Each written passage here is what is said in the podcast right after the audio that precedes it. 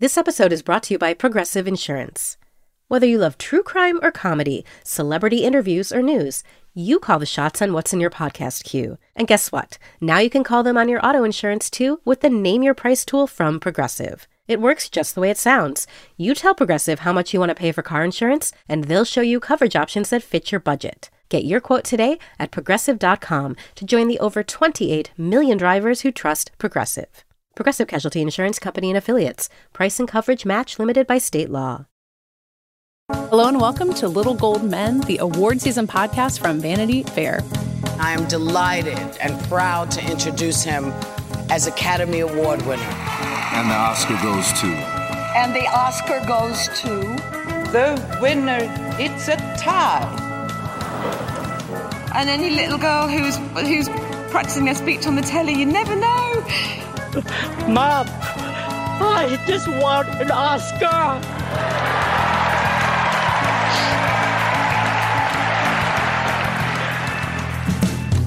I am Katey Rich. I am here in person with Richard Lawson. What a thrill! I know we're in studio like real professionals. Like, really, it's like we're on and just like that, and we're both Carrie Bradshaw. right, exactly. Uh, and joining us, as always, is David Canfield. Hello. And Rebecca Ford. Hi. We have vowed next time there will be four of us sitting at this table together. Um, but in the meantime, we are connected to talk about a lot of things. The Tony Awards aired on Sunday. Emmy voting is right around the corner. We've got good Emmy stuff to talk about, including our own coverage of some of the actors in the race. Um, we want to answer some of your questions about the Golden Globes as best we can because there's some confusing news on that front this week. Uh, and we have another Pride flashback about my beautiful laundrette which I know we're all very excited to talk about. So let's start with the Tonys because um, Richard, you led the conversation predicting all the winners, which pretty sure you guys did really well predicting I the winners. we honestly, did, pr- well, I think that Jackson McHenry and Chris did really well. Esther and I were sort of here and there, but um, yeah, it was a fun uh, conversation to sort of synthesize all of this season together, and then to see. We recorded that before the sort of we had mentioned the WGA strike impending, but then then the strike really did happen, and everyone's like, okay, is there even going to be a broadcast? And then they got some sort of special dispensation from the WGA to do it without writers. And I thought the results, broadcast wise, were really good. Yep. I think mm-hmm. opening the Tonys with a wordless dance routine, great, fun, different, you know? And then DeBose used her sort of loopy host energy to good effect. And then when the presenters came out, there was no corny banter. They just said, I'm so and so, I'm so and so, here are the nominees, here's the winner, speech, then a musical performance. It was great. I mean, the thing the Tonys have going for them is those musical performances don't have to be scripted. Like they can right. just be imported directly from the Broadway stage. Mm-hmm. So they didn't have to have any writers to craft spectacle. It's built in. That's what's great about the Tonys in the first place. Yeah, I mean, I, they were saying this on Who Weekly too on Tuesday, but um, the Tonys has in some in most ways what the Grammys has as an advantage, which mm-hmm. is like you can just do a lot of performances that don't have to rely on any sort of room writing jokes for presenters or whatever. And I think that like in so, you know, the, obviously this Tony's existed under constraints, but I think that maybe they found their path to like what that broadcast should be.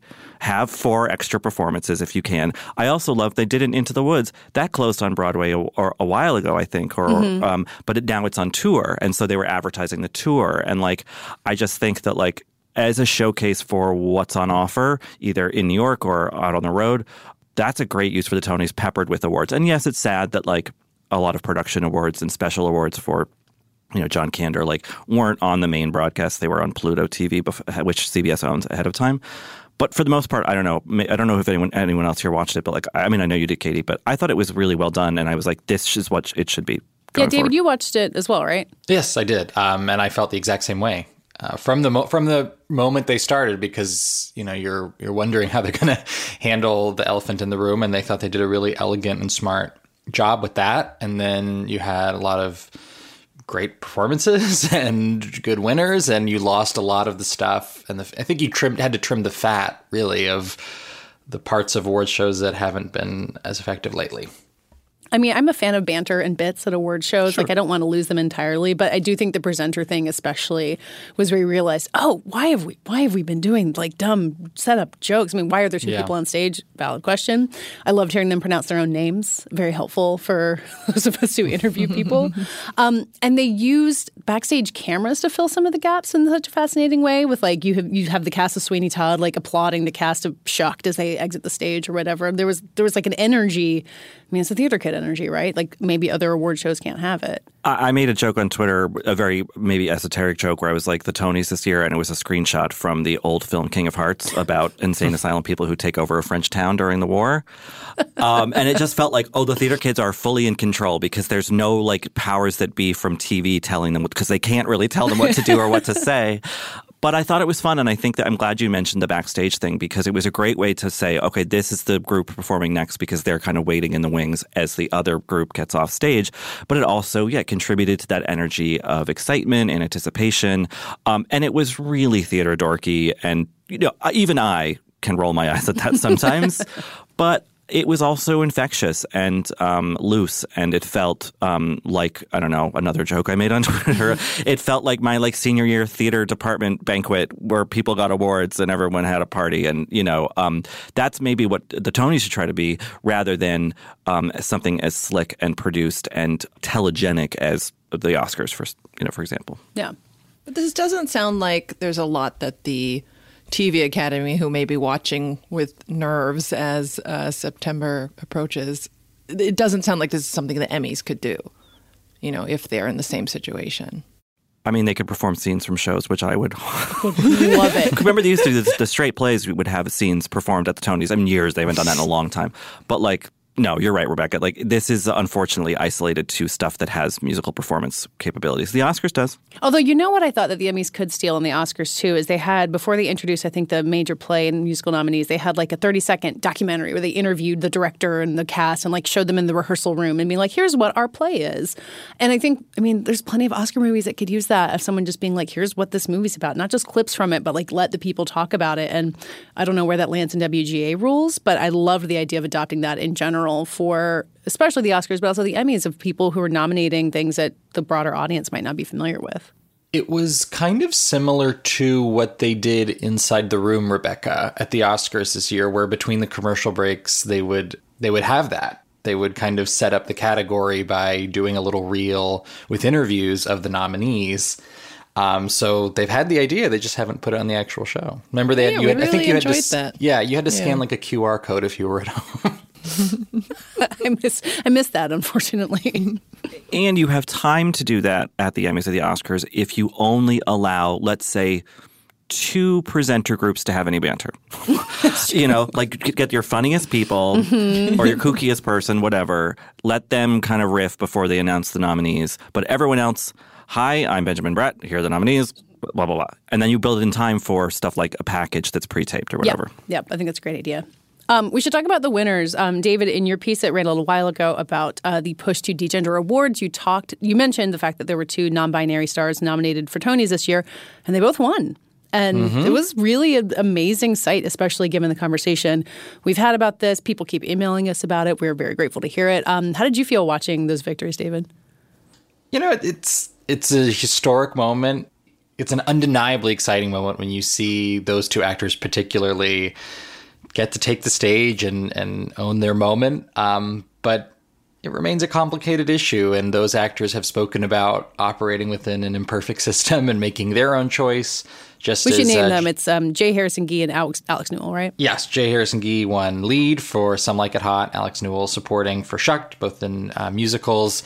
Um, but another you know, musical breakout. Justin David Sullivan of the musical & Juliet chose not to submit. Um, they are also non-binary, so it just depends. Um, but I think that this is, if nothing else, an indication of the talent, the non-binary talent that is on Broadway, on screen right now, uh, and that are, you know, contending rightly for awards and really seriously competitive. And that's probably why those voices are going to need to be listened to a little bit more in the next few years because they're going to only increase in, in um, prominence uh, at shows like these. Yeah. Yeah, you can expect the Tonys to be on the vanguard of some things like that, but you can imagine people who produce the Oscars and the Emmys watching this and being like, "Oh, this ha- this system can't stand. There's like there's a false binary here that we have to address." It's worth noting that of the major awards shows, the the show that is rumored slash expected to actually institute a change in the next few years is the Tony Awards, and that is something I am also confident that the TV and film academies are aware of because it's not going to be an issue isolated to the Tonys, uh, as we have discussed at length and as our, our readers have uh, engaged with us in very, uh, very thoroughly. Okay, so to, jump to a different award show, and I just need to jump in straight and ask Rebecca to explain to me what's going on with the Golden Globes because I read their press release about Dick Clark. Actually, no, I'm not even going to try to. Rebecca, explain to me what's going on with the Golden Globes. I can't even summarize it to say. No, Katey, walk me through it, please. um, well, sure. So we knew this was coming. This was not a surprise, but this had been announced that this was probably going to happen. The Golden Globes and all of its assets, which include uh, the HFP and all that, were acquired by Dick Clark Productions and Eldridge, which is a, a another company to run it. And basically, what they're doing is they're they're splitting it into two entities. One that is a nonprofit that will really focus on the HFPA or Golden Globes uh, charitable activities and, and things like that. And then also a for profit organization, which will um, house the globes and the awards and all of that as a company. So it's it's a lot of like legal stuff that I think makes it sound very dramatic, but doesn't really affect like who is voting on these awards. Will there be a show? Like those things are staying the same. Um, the globes will be happening. The basically, I checked in with them and made sure that um, it's accurate. But everyone who is a member of the HFPA, like that, that label is not going to exist anymore. But those members will remain voters. So and they will just be members of the Golden Globes. Is that what we'll call them? Yeah, they'll be Golden Globe voters, but Okay. um, and they will quote salary transition Golden Globe Sa- voters. yes, Yes. they will quote transition into the new for-profit entity as employees. So that's how they're salaried is as employees of this new organization. So they're still paid. Um, I believe the the HFPA has such a stain on it now that keeping that label makes no sense for anyone.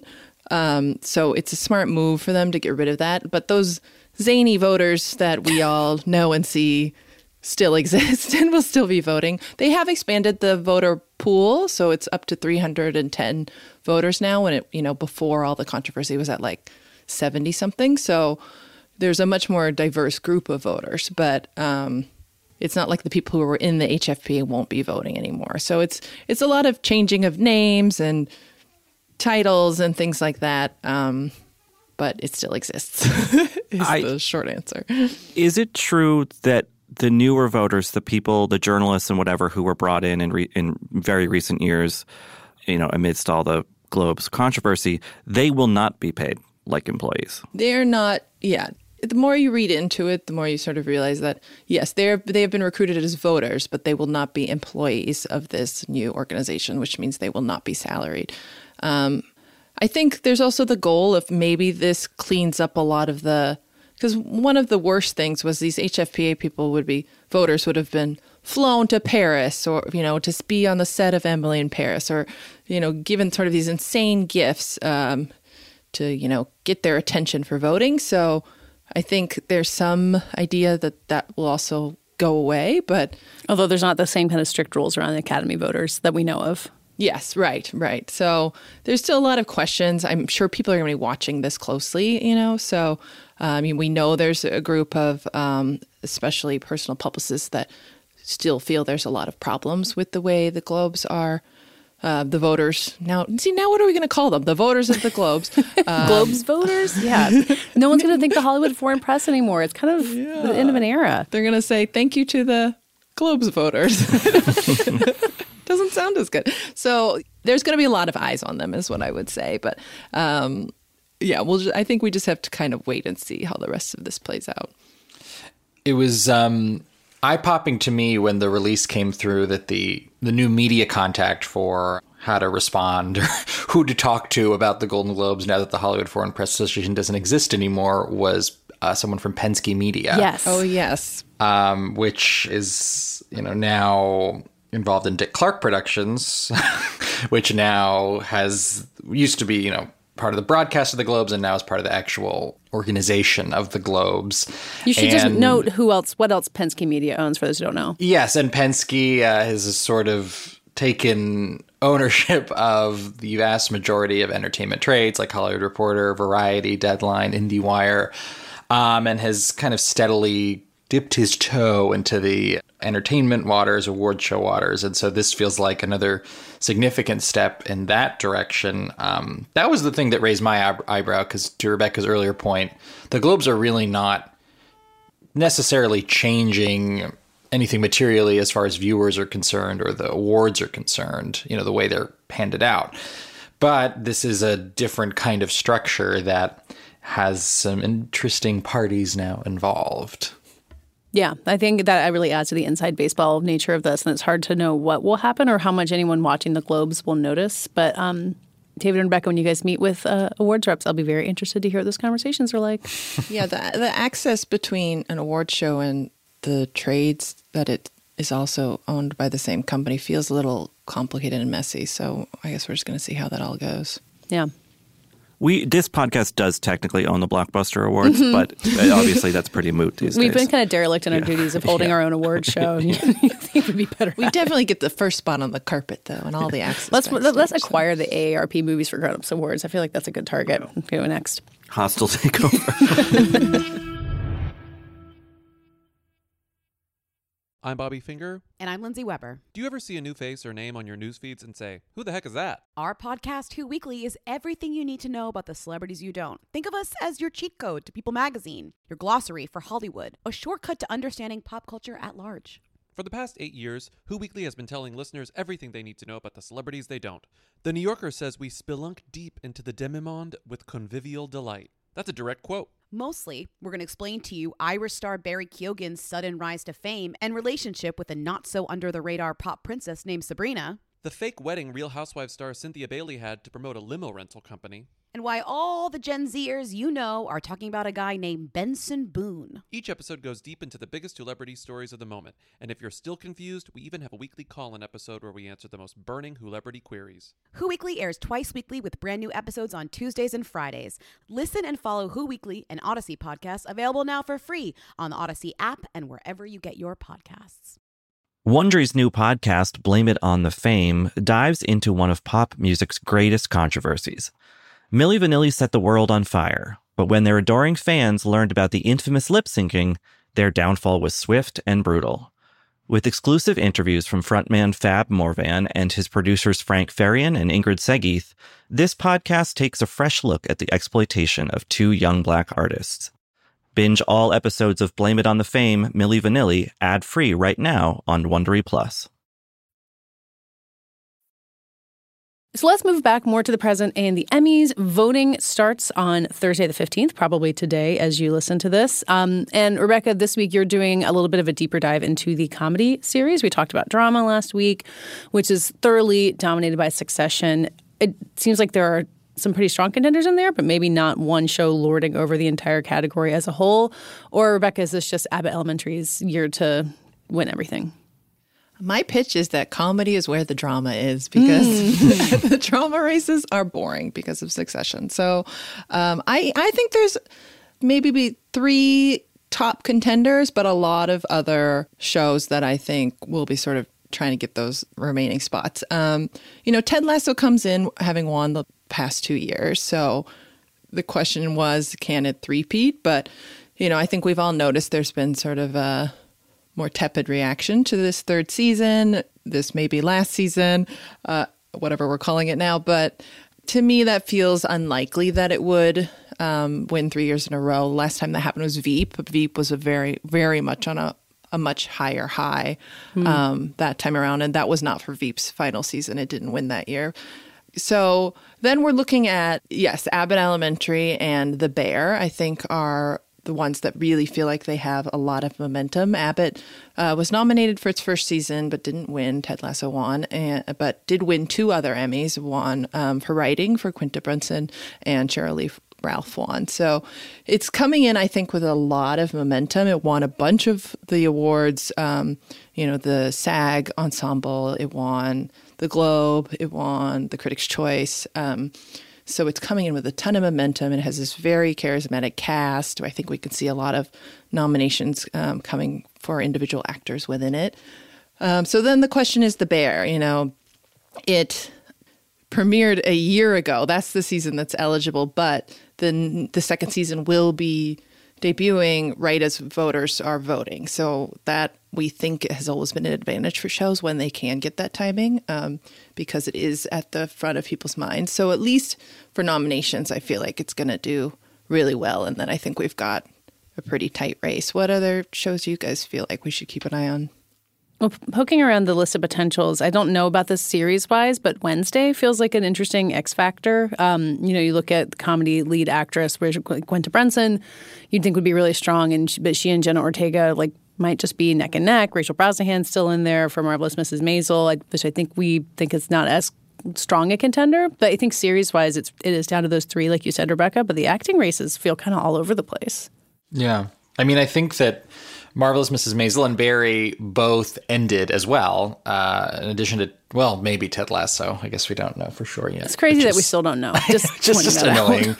Um, it does feel like it's the end of Jason Sudeikis' run on Ted Lasso, and Jason Sudeikis is Ted Lasso. So, um, like literally the character. So yeah. I don't. I don't know how we can talk about it, but it does feel like there's an ending there. In addition to Barry and Maisel, uh, and both Barry and Maisel had really well received endings, even as you know their Emmy glory days are a bit behind them.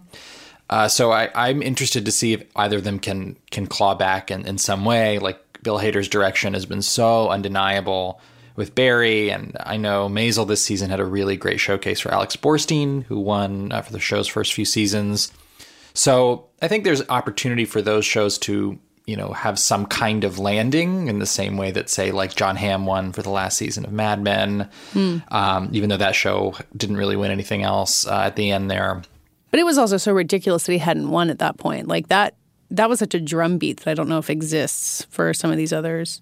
Yes, well, because they did win things at yeah. the beginning. Um, but there are areas where you could say, like, I think Bill Hader's directing is something that it would be criminal if it was never recognized for this show. Because he won for writing, but not for directing. I think he just won lead actor. Wow. Um, he's won the DGA, I think, the last three years of eligibility or two years of eligibility for the show. So he's been recognized by the industry. Um, but I'm not. I'm not sure that he. Yeah, he hasn't. He's been nominated for the Emmy in directing, but he's never won, uh, and he hasn't won for writing either. That's wild. Jason Bateman won for directing Ozark. Maybe that's yeah. what you're thinking of. I don't know. Yeah, who knows? Emmy institutional memory is not my strong suit. So I don't really know what year it is, like calendar wise. Mhm, but mhm. is White Lotus that that's that's here, right? That's unlimited. That's no, unlimited? no, no, No, drama. We uh, talked that's about a drama last week. Okay. It could go anywhere, really. Does White Lotus being in there disrupt the the Succession thing at all? Probably not, right? Well, we, yeah. So this is what we. You, yeah, we, we talked about this without you last week. Oh, you did? I'm Um, sorry. No, no, no, it's fine. it's really just Jennifer Coolidge, uh, Right, Uh, right. And then everything else is just Succession running away with it, which is kind of a shame for that show too. Yeah. Although it's not the end for them, Yeah, you know. So there's there's more opportunity, and they won a ton last time because they were limited. You know what happens is you think about the SAGs, the Golden Globes, and the Emmys, and you cannot remember who won at which. It- This is happening. I mean, David and Rebecca, you guys are there for some of these. Maybe it doesn't happen as badly to you. No, it does because they're all in the same like looking ballroom, and I can't remember which show I was at, so it doesn't matter. It doesn't Yeah, because like the Bear and Abbott sort of split Guild season, and I had to look up that the Bear actually won Producers Guild um, Mhm. over Abbott. I didn't remember that, so it's yeah, it's, it can be very confusing as to who's won where and what that means uh, when it comes to actually figuring out how these races are going to look. And I think I brought this up before, last year when Abbott was going through the race, but it obviously, I, a broadcast show has such a large hill to climb to to win um, Mhm. at the Emmys. You know, Modern Family was the last broadcast show to win comedy series, so I, I I don't know if that makes it harder for Abbott because I mean we did see them win so much in this past year, but it would be pretty historic if they do win because they're the they're literally the only broadcast show we're talking about uh, in the competition this season. I do see some people at Gold Derby throwing in John Larroquette for Night Court, which I wouldn't be opposed to. Like, bring John Larroquette back to the Emmys. That feels like wishful thinking to me. you never, you never know. I mean, I think we should keep our eye on shrinking. Like Mhm. Harrison Ford, maybe could be even a double nominee because he's 1923 as well.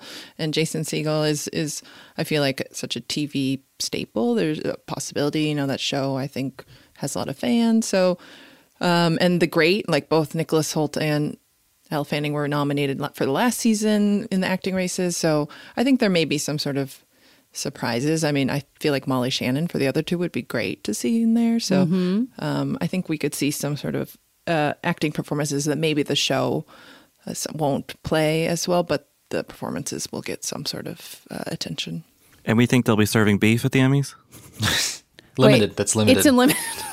Wait, did it, what? Would you stay in our comedy lane, Richard? I'm sorry. Okay, never. I, I don't know what's in what. I thought Beef was a comedy. It's a half an hour show that's going to have a second season. I believe we all believed that. We've been and- told it's not having a second season. All right, I, I'm just going to walk out of the studio. I, I can't contribute to this conversation. I think Katey's presence is throwing you off, Richard. I- the categories make no sense in this year's Emmys more than most. Right. I, I would just say Rebecca mentioned the other two, and I, if I have a passion pick, I really, really hope that that show can break through the comedy race. It seems fairly unlikely, just given like amount of final seasons, if nothing else. But it does feel like it's the funniest show on TV, and that's been pretty widely uh, considered this year. Um, and it seems to have grown its audience at least somewhat. I, I would say that there are a few slots that are unclear in the comedy race. You also have the first season of Poker Face kind of circling there. It's a big push for Peacock. You mentioned Wednesday, Katey, which was definitely more of a commercial hit than a critical hit. That doesn't always matter with the Emmys, but they Yeah. don't have the unlimited ballot anymore. So I, I don't think it's quite as much of a slam dunk as it would have been a year ago. But anyway, I'd love to see the other two find one of those slots. I think it, it very much deserves it. Um, it feels weird to call Only Murders in the Building a passion pick because it's had like a lot of success nominations wise, but it feels really overlooked a lot. Mhm. And it's coming back, but I think in August. So it's not going to be on um, while nominations voting is happening or winner voting. Or no, it'll be on while winner voting is happening. Anyway, like Selena Gomez didn't get nominated last year. It'd be really nice to see her get in there. Um, I'll be pulling for it. I thought its second season was great. Yeah. I think it's the kind of show that will pop up a lot and people will be like, "Oh yeah." You know, it's it's very it's pretty widely watched. It was I think pretty well received. So I, w- I would be surprised if it fell off dramatically. Um, but yeah, I wouldn't expect it to win anything. And even if it does this year, then they're going to have the Meryl Streep season. Yes. Exactly. And so it'll be right back in the mix. Yeah, she'll get the spotlight back on them.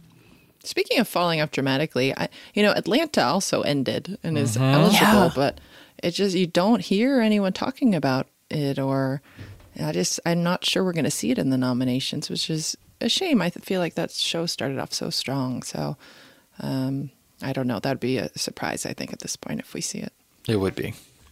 You know, poking around Gold Derby, I'm seeing a lot of people predicting Christina Applegate. And Dead to Me is another show that's finale, I think, got really overlooked. But, you know, she did this great interview with us talking about her MS diagnosis and her retirement from acting. And I think her getting nominated, I don't know if she'd attend the awards. I don't know how that would work out. But that would be kind of a, a moving thing to happen. I don't, I have not watched that show, but I think I'm rooting for it anyway. Well, te- Katey, technically that's slotted as a variety sketch show, so God, I got to keep up. I'm just making things up now to sound smarter than you guys. you know, but- they are making documentary now compete. I believe as a Oh, yeah. limited series this year, which is insane. You think David's making that up to mess with you, Richard, but he's not.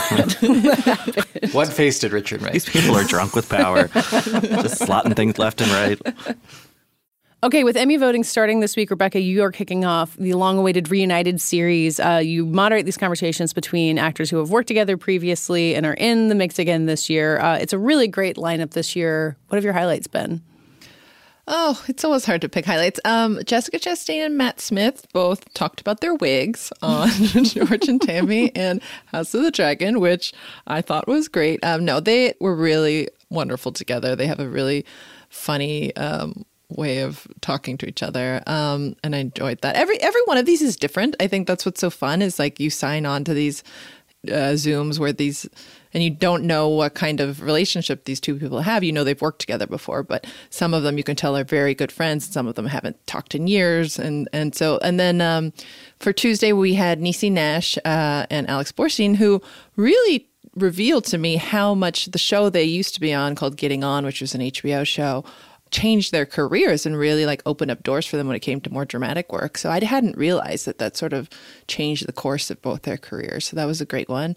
Um, and then we have James Marsden and Lizzy Caplan, which um, our colleague Hillary did the interview for, and I'm really looking forward to it. I haven't even read it yet, but I think According to Hillary, they seem like they're uh, genuine friends, which, you know, they're actors, like they're good at faking it. But I don't know. I feel like when you get people together in this format, Rebecca, you, you kind of get Yeah. good at seeing the dynamic. Yeah, you. I think you can tell. I've done so many of these. I feel like you you know when you sign on. And then David, you got to talk to a couple of your favorites. Yeah, I spoke to Jesse Plemons and Molly Shannon. Uh, they were the stars of Chris Kelly's directorial debut, Other People, uh, which was a semi autobiographical film. Uh, Molly Shannon won the Independent Spirit Award for it and gave one of my favorite speeches of all time when she won, uh, which we, we looked back on. I, I would say that the the dynamic between them was one of Jesse Plemons just radiating joy at hearing Molly Shannon speak and just smiling. Who can't relate? Who can't relate, honestly? Um, but they, yeah, there's a there seemed to be a real love between them that that came through. I mean, Rebecca, a lot of times you get people who have been talking about themselves and talking about their show forever. I think in Oscar season, it really happens more dramatically. And I think what's so special about these interviews is you get them on these conversational tracks they just would not do with anybody else. Oh yeah, like I think sometimes they forget I'm there and they just kind of go, go off on their Oh, yeah. own. the Our, our final our final one was Riley Keough and Juno Temple, and they did a movie, an indie movie together when they were like turning 21 and and they just start talking about the bars they went to and dropping phones in toilets. And, and I was like oh I don't need to be here for this. Like this is just uh you know them reminiscing. So yeah that that's really the fun part is the conversations feel really fresh after a long season of sort of very canned responses about their shows so um, please check them out. They're all uh, on the site this week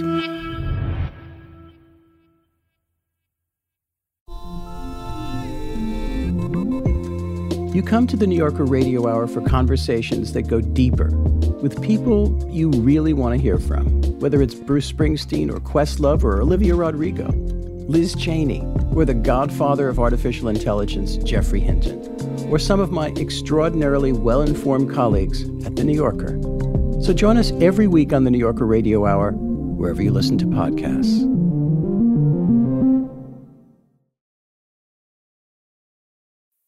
For this week's installment of the Pride Flashback series, we're going to jump just a year ahead from last week's Kiss of the Spider Woman to My Beautiful Laundrette, which came out in 1986.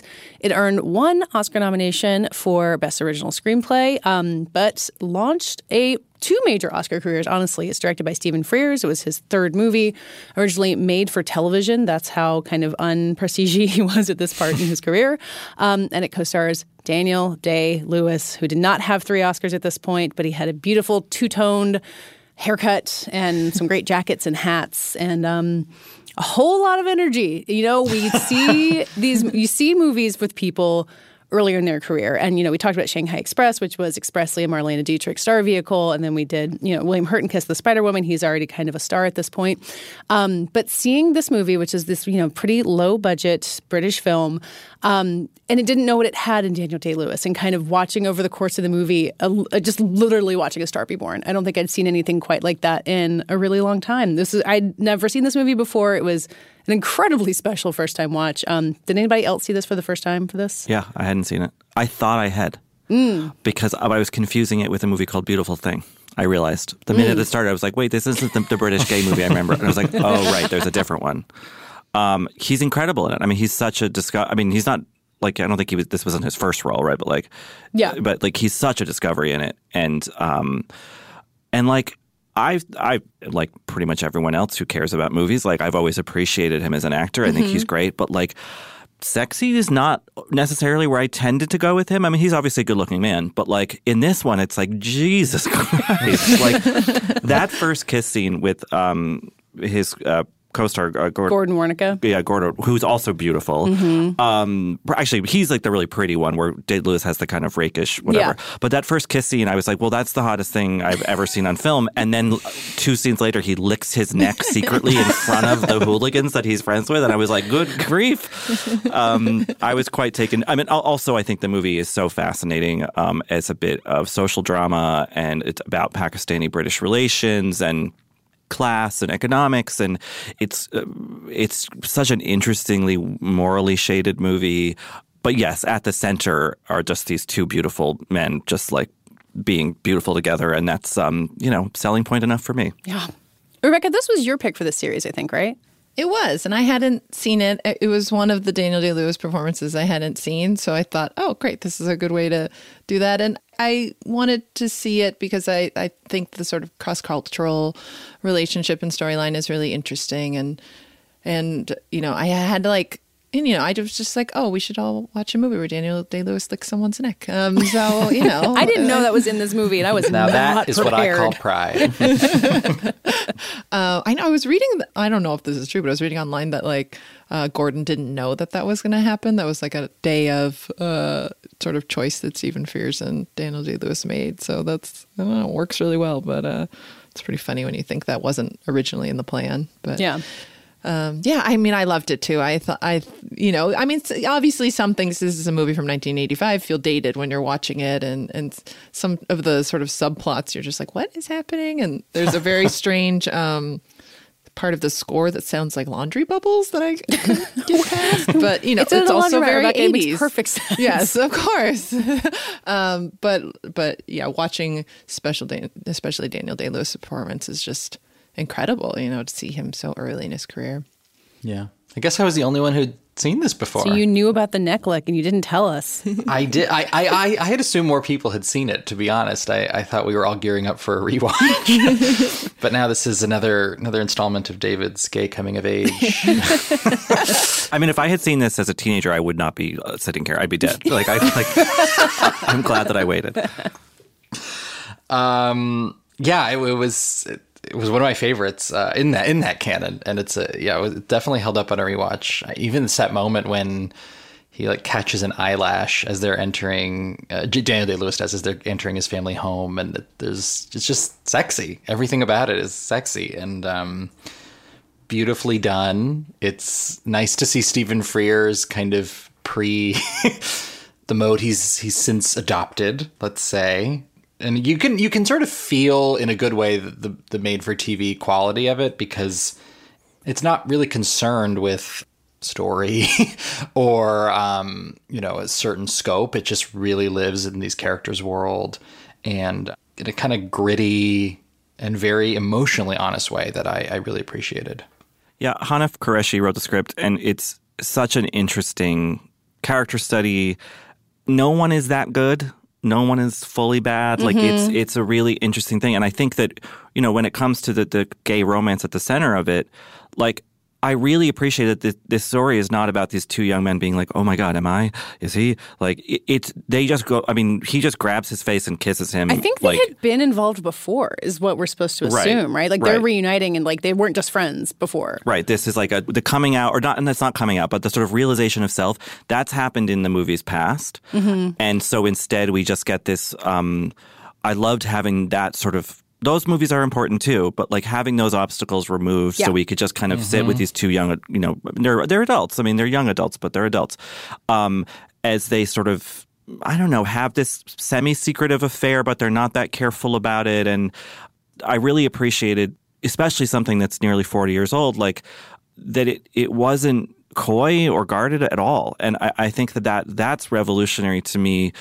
Obviously, there were movies, you know, previous Boys in the Band or, you know, other, other things, but I don't know. This it, it felt so much more open and lively and fresh than I thought a movie from the mid 80s could at this point. Yeah. I mean, it takes as a given that they're going to keep their relationship a secret. Like, I, th- I think like homophobia exists in this movie, but it's not the topic. The topic is Thatcher and immigration and going to college and you know expectations of girls and families. There's so much else to deal with, and it's so nice to see that relationship at the base level and spin off into all these other bigger ideas. Yeah. And it always plays on that level. You never expect that to become the conflict of the movie, like, especially with what Johnny's going through and the sort of main issues he's facing in the film. It's just not really related to that. And that the movie makes that agreement with the audience pretty much from the beginning um, through to that amazing final shot, which I mean, I don't know if we want to spoil it, but it's just so, it's like very joyous and sweet and, um, very true to the movie's title too. See, I think I was bracing for bad things to happen just because it's the 80s and there's a bunch of dangerous street punks. I think there's fights. Like it's not, you know, it's not a conflict-free movie, but I think if I had like accepted from the beginning that like this is a movie in which like love can thrive, to put it really simplistically, I would have been less tense. And now I want to watch it all again, knowing this I- may be my rewatch brain. Yeah. yeah, I mean that's maybe a spoiler, but I think it's worth knowing. Like that's part of why it holds up so well. I think too. This is like not like a social consequences movie. This is like people all living in the same community, kind of learning to live together. Really. Oh, it also, I mean, it launched Stephen Frears and Daniel Day Lewis, but also it was produced by Working Title and it was one Mhm. of their first movies. And they go on to be like one of the top British uh, film production companies. They did Darkest Hour and Danish Girl and uh, Steve McQueen's next movie, Blitz. So it was a also a start for them sort of behind the scenes as well. So it, it launched a lot, this movie. I think it's also nice that the older people in Omar's life, his uncle and his father, are given really fair consideration. Um, you know, you have Saeed Jaffrey as his uncle Nasser, who's this kind of very Western modernized guy who's, you know, just pure capitalist, you know. Um, and then Roshan Seth, who people might remember from Temple of Doom, Mhm. um, as a faded leftist father who has become disillusioned with everything. And I think that, that those two men having this dialogue about what Britain means to them, and it you know it's only a couple of scenes, but like I think that adds such valuable texture to a movie that is yeah a gay romantic movie, but also is really just a survey of a community in some ways. Um, and look, I think women in that community maybe don't get as much consideration as the men do. But other than that, I think its its scope is so interesting, and I I feel I mean this sounds like corny in a way, but I feel like I kind of learned a lot in some ways about a time and place in the UK. Um, to make a wild pivot, though, was it implied that Johnny was maybe also had a thing with one of the the, the lead hooligan? Yeah, I wondered that too. Yeah. because in that big fight scene at the end, it seems very personal. The fight that they're having. Oh, maybe he's just jealous because Yeah. he knows what Johnny's doing with Omar. Yeah. And it's not so much about, I mean, it is about the xenophobia and everything, the racism, but maybe it's also personal. Yeah. Yeah, there's a lot unspoken in the movie Yeah. generally, and and like you said, the the implication that this is a relationship that already existed um, with the two leads, uh, it- the movie just allows that to exist and allows you to sort of feel your way through it. And then there are a lot of moments like that throughout where you feel like you're bearing witness to something and and you're part of something larger and there's a history to these characters and to to these dynamics that they don't need to spell everything out and that's something I, I really appreciated about the movie Yeah, I mean, speaking of unsaid, the uh, Rita Wolf as uh, Tanya, the cousin, who I think Omar is supposed to like. They want him to marry her. Like it's unclear how much either of them is interested in that, and she kind of watches Omar and Johnny together, and you kind of see her figuring it out, and then. Nothing really happens with that, and then she literally vanishes into thin air at the end of the movie. like she just escapes. It's really kind of magical, and the her like that that actress um, is really wonderful throughout the whole thing. I think she she kind of keeps that buoying lightness as well. She's so suave and just cool. Yeah. And you root for her and you kind of are like, well, there could be another movie that's about her Mhm. side of things and where she goes when she magically catches a speeding train and disappears in front of her father's eyes.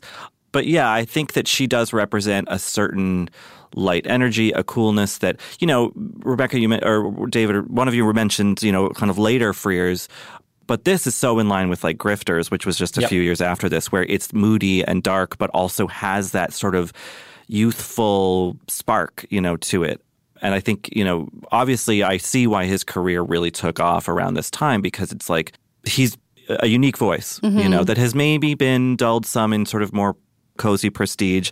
But then again, he's got this Kate Winslet dark political satire coming out on HBO in the fall. So, Oh, I didn't know he was involved in that. yeah. Yeah, that's him. That he's In. TV, he's kind of kept his his edge. I Right. mean, even a very English scandal had a really you know spiky tone, and uh, I thought came together well. He must have made Dangerous Liaisons pretty much right after this, right? Oh yeah, yeah, yeah. Um, so yeah, he had a real prodigious mid '80s, late '80s, early '90s. Um, and I see why this is sort of viewed as like the foundation of that, um, Mhm. even though he'd made films prior. I'm looking at the uh, original screenplay category from this year, which was the movie's lone nomination, and it's it's it's a weird one because Yeah. you have two Oliver Stone screenplays, Platoon and Salvador. You have Crocodile Dundee, Yes, obviously. and then Woody Allen, I assume, walks away with it for and her sisters. Yeah, I mean that seems to be the same vibe with Michael Caine, uh, who won the supporting actor Oscar. You know, Daniel Day Lewis wasn't nominated. I think he won the National Board of Review supporting actor award. So like he did have Oscar buzz at that point. Um, but it Well, seemed because like Room with a View also came out this year, oh so this was his big breakout year. man, people must have just been like falling over themselves in his presence. Again, I would be dead. I remember the women who worked in my dad's office had a um, poster of the Last of the Mohicans up in like the break room, and like they just like adored him, and I never got it from that, but like now, I feel like I understand. Um, can I talk a little bit about the '86 Oscars? I, w- I went back to my Inside Mm. Oscar book to get Yeah. some. There wasn't really much in that about My Beautiful Laundrette because it was nominated and didn't win. Um, but there is a clip from the announcement. This is the year that um, Paul Newman wins Best Actor for The Color of Money. He was not there in person because I think he basically was like, "I've been there seven times and lost. Maybe if I don't co- show up, I'll win." Um, and Bette Davis is there to present Best Actor. She had had a stroke three years earlier, so this is the first time she'd appeared in person.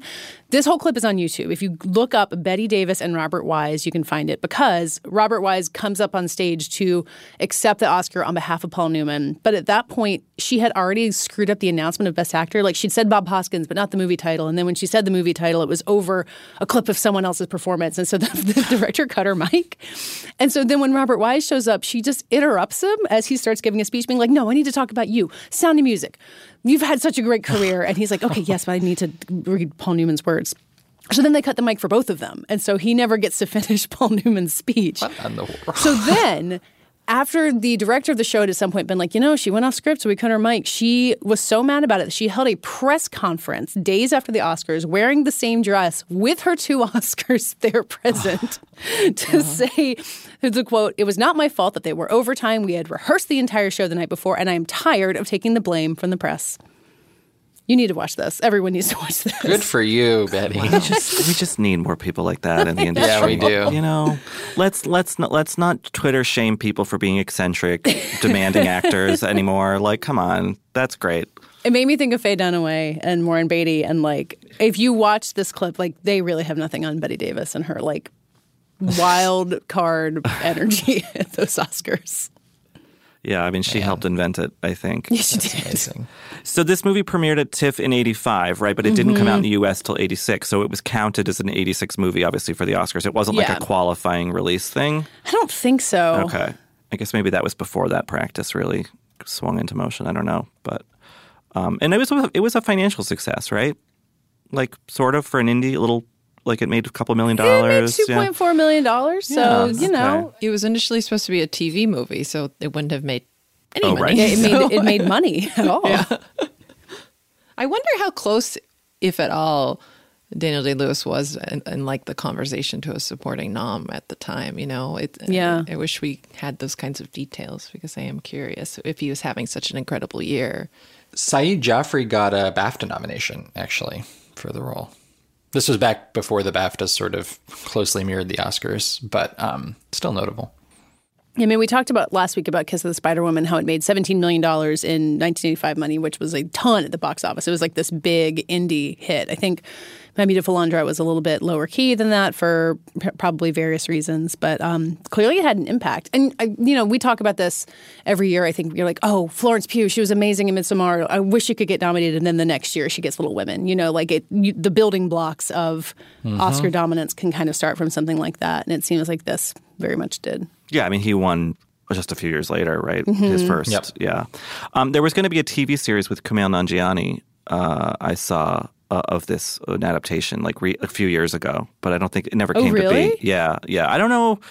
I don't know if this is one I want to see remade in any form. You know, I think it's so special as a very document of its time and place and talent, and I don't know. Mhm. Yeah. Yeah, I think I mean I think the format where you have like gay romance in the center of like culture clash, like topical, like there's a way to do that, but I think you just got to make it a whole different story. Yeah, and you probably, I would say, in that instance, given what how sexy the original is with uh, at least one straight actor, I think for the a modern, you'd really need to cast gay actors. Yeah. That would be my preference anyway. I said I was going to watch My Left Foot, and I haven't yet. I've never seen it, but like, like after watching this, I was like, I need to watch everything Daniel Day Lewis has ever made. Like I think you said at the beginning, Richard, it made me feel like I'd underestimated him, which is not something I would have expected. It's just always fun to be like, oh, these people have origins. You Mhm. know, like I watched Manhunter with my sister a couple weeks ago, and it was like, oh yeah, William Petersen is not just the dad from the Reese Witherspoon film Fear or you know CSI. He like was a movie star, like you know. And I think seeing Day Lewis, like I think I was probably first conscious of him when Last of the Mohi- Mohicans came out, and then like obviously Mhm. as I got older, was like, oh right, he's this like lauded actor, but. Yeah, seeing him in, in his relative youth, I think he was like 27 when they filmed it, Mhm. um, is astounding, you know, and you're like, yeah, I guess, yeah, I think it made me want to be more of a completist about his work like you, Katey. Yeah. I, I rewatched Age of Innocence recently and kind of getting that and this back to back. I was just honestly taken out by his vocal range. I mean, the the the commitment to accent and and the way that rounds out his characters, both of whom I think are pretty like hot, is really really remarkable. So yeah, I think those early roles he he's already unveiling something really extraordinary. I'm glad we've decided that Daniel Day Lewis is a good actor. I think we should tell the world. You heard it here first. I think about watching Age of Innocence before the next Scorsese. Maybe that's our next assignment. Just got to. Um, It's worth it. Yeah. That's, uh, that's one of my favorites. Well, My Beautiful Laundrette is on Max. Um, it's easy to watch. It is so worth watching. And I think if you, like me, didn't necessarily know it was going to be relatively cheerful while still having big ideas, um, don't be afraid of it. It's great. Everyone should watch it. Yeah, don't sleep on it. That does it for this week's show. You can find us at vanityfair.com, on Twitter and Instagram at VF Awards Insider, and on our own. I am at Katey Rich and Richard Rye Laws. and David David Canfield, 97. and Rebecca. Becca M. Ford. And just to repeat, go to VF.com and read the Reunited series. This week it is thriving and great. Our editor and producer is Brett Fuchs, and this week's award for the best possible outcome from next year's election goes to Richard Lawson. The theater kids are fully in control.